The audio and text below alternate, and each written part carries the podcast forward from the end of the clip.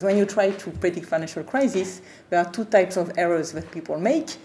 You can not predict crises that happen, which is a problem, but you can also over-predict crisis. Kind of look at indicators that are going to tell you, you know, there's going to be a systemic crisis with a high probability, but then this crisis does not happen. Welcome to Shot of Science, a podcast series where we ask some of the world's top scientists what they're thinking about right now. I'm your host, Anna Rasquat Paz. I'm the engagement editor here at Annual Reviews. And today, our president and editor in chief, Richard Gallagher, talks to economist Hélène Rey from the London Business School about systemic risk in the global banking system and what can be done to prevent a repeat of the 2008 financial collapse. Hi, this is Richard Gallagher, and I'm chatting in New York City with Hélène Rey who's Professor of Economics at the London Business School. Hélène's work focuses on international trade, uh, financial imbalances, imbalances, financial crises, and the International Monetary Fund. Hélène, what's uh, just one thing that is um, attracting your attention at the moment? So, at the moment, I'm working a lot on problems of financial stability and systemic risk. So I'm very interested in trying to uh, apply macroprudential policies in order to prevent systemic crisis. And in order to be able to design those policies in an effective way, one has to be uh, a lot better able to predict crisis than uh, what we can we could do before because you know making putting in place some macroprudential tools take time. So one has to know when to put these, these tools in place and how to calibrate them how to design them.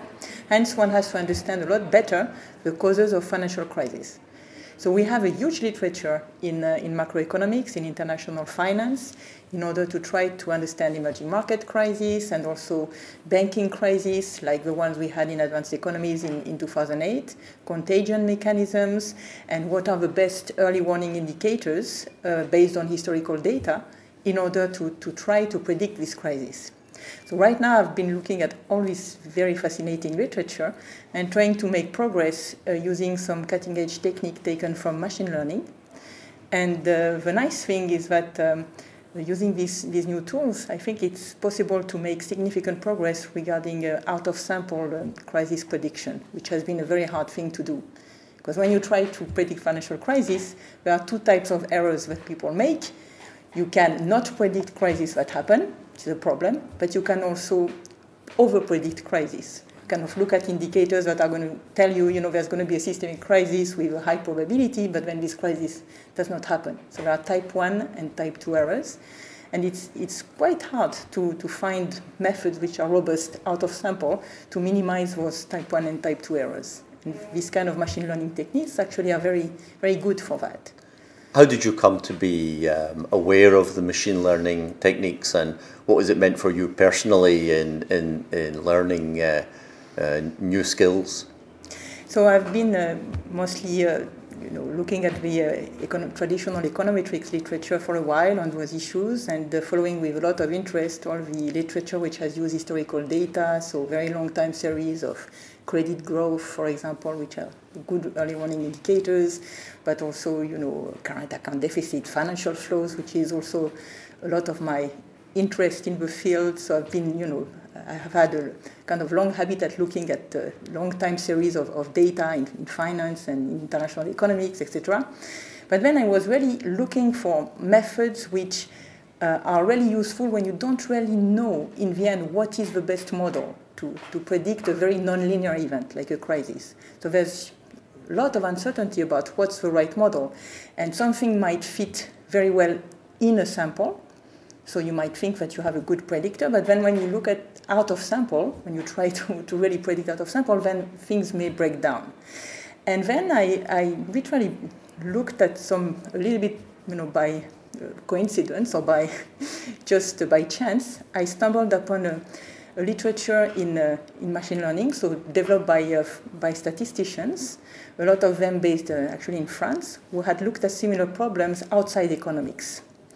And, um, and this is by talking to, to these people, these statisticians, that uh, I thought, oh, maybe this should be imported to the crisis literature. And I've been working on that, and it's really my, one of my current research projects, and it's, uh, it's, it's very promising. We're going to take a quick break. Stay with us. What is known? What isn't known? Knowable Magazine, the award winning journalistic publication from Annual Reviews, seeks to make that knowledge accessible to all. Knowable reports on the current state of play across a wide variety of fields, from agriculture to high energy physics, biochemistry to water security, the origins of the universe to psychology. Every piece is deeply reported, fact checked, and free to read and to republish. To stay in the know, head to knowablemagazine.org slash newsletter and sign up for the free Sunday newsletter today.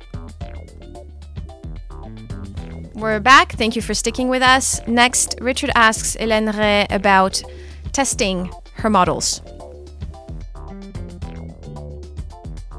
How do you validate your algorithms? Do you apply it to um, historical literature and see how accurate you're able to um, make predictions? Yes, absolutely. So, in, in my uh, kind of two current projects that I have, what I do is that um, so I, I look at um, a series of crises since the 1980s in a, in a relatively broad panel of countries.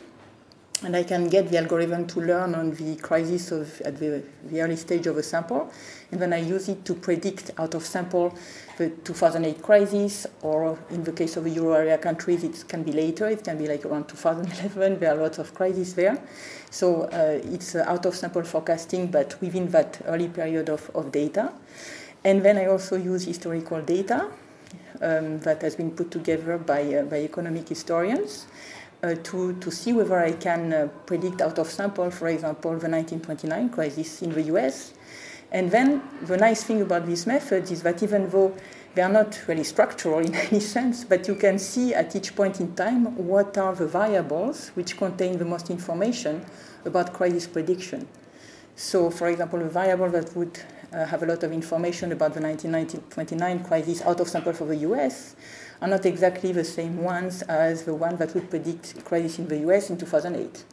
And so you can, I think you can learn from that in some ways about economic mechanism, even though in this model so far we have not managed to prove causality in any sense. So we have not really managed so far to put some structural relations there.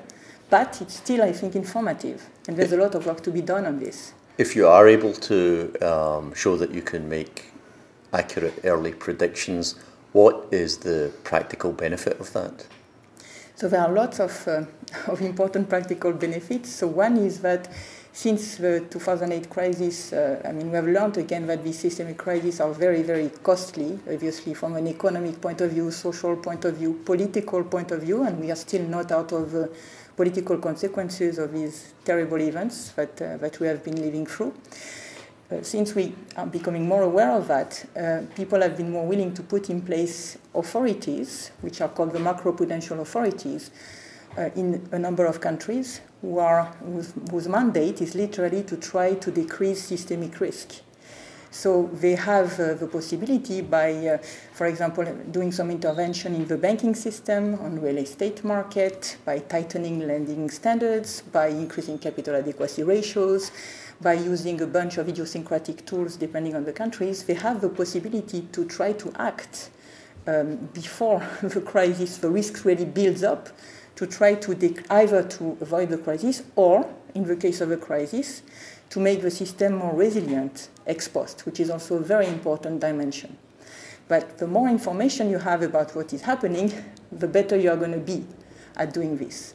So it's a little bit like, you know, when we, we started to do monetary policy and have independent central banks and do inflation targeting, we had to develop frameworks in order to predict inflation. And then, you know, try to have an idea of what raising interest rate would do to our inflation target, etc., etc. Well, in the case of macroprudential policy, we have to develop similar frameworks so that the policies can be the most uh, effective. And by uh, working on these issues, this is what I'm, I'm trying to contribute to. Have you had a lot of interest in the approach from government, uh, governments and financial um, organisations that would uh, be able to take uh, action if you were if you were to predict a, a crisis of some sort? There's a huge amount of interest. Uh, and as I said, I mean, it's my current research project, so, you know, there's, there's still a lot to do.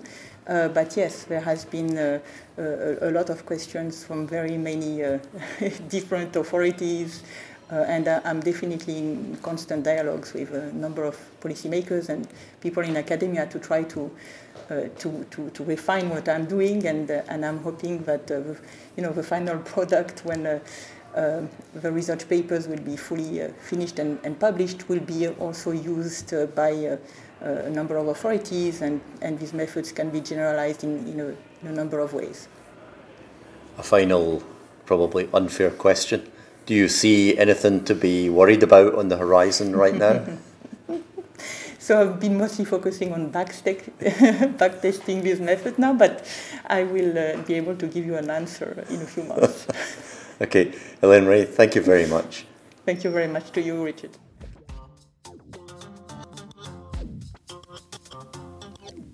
This was the last episode of the first series of Shot of Science. Thank you to Hélène Rey for taking the time to chat with us. I'm Ana Rasquet-Paz, the engagement editor here, and I wanted to thank all of you for listening. We'll be back with more of these conversations. Annual Reviews is a nonprofit publisher dedicated to synthesizing and integrating knowledge for the progress of science and the benefit of society. Music today by South London Hi Fi.